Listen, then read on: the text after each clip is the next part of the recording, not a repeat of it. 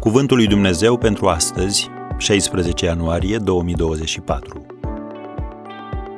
Zidește o relație sănătoasă cu copiii tăi. Dacă nu zidește Domnul o casă, degeaba lucrează cei ce o zidesc. Psalmul 127, versetul 1.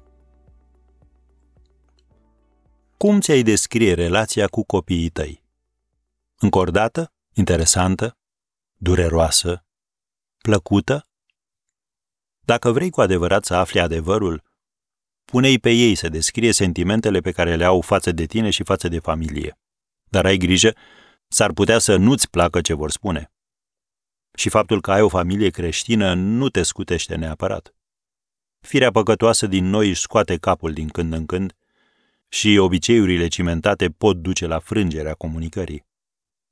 Când principiile biblice sunt ignorate, rezultatul este durere și încordare în familie. Să ne uităm la trei exemple din Biblie. Primul, Rebecca. L-a iubit mai mult pe Iacov decât pe Esau și l-a folosit pe fiul favorit ca să-l înșele pe tatăl lor Isaac, provocând dezbinare în familie.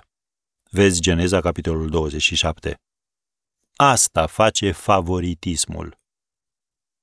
Al doilea caz. Eli, marele preot.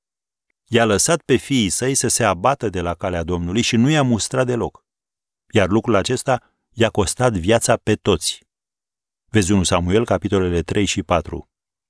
Asta face indulgența. Și al treilea exemplu, David.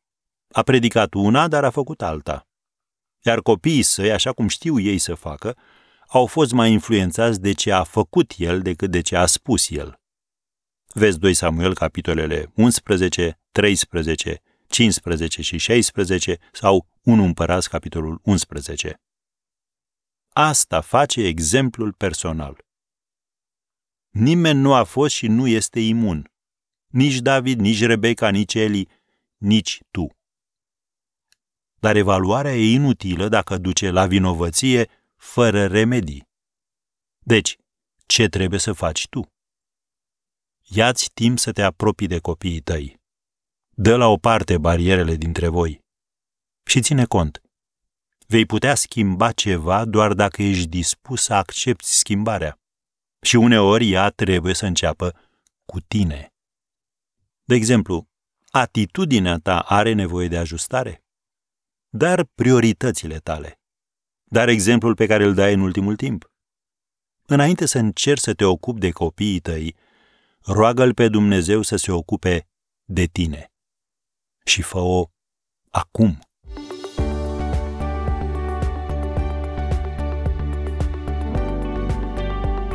Ați ascultat Cuvântul lui Dumnezeu pentru astăzi, rubrica realizată în colaborare cu Fundația SER România.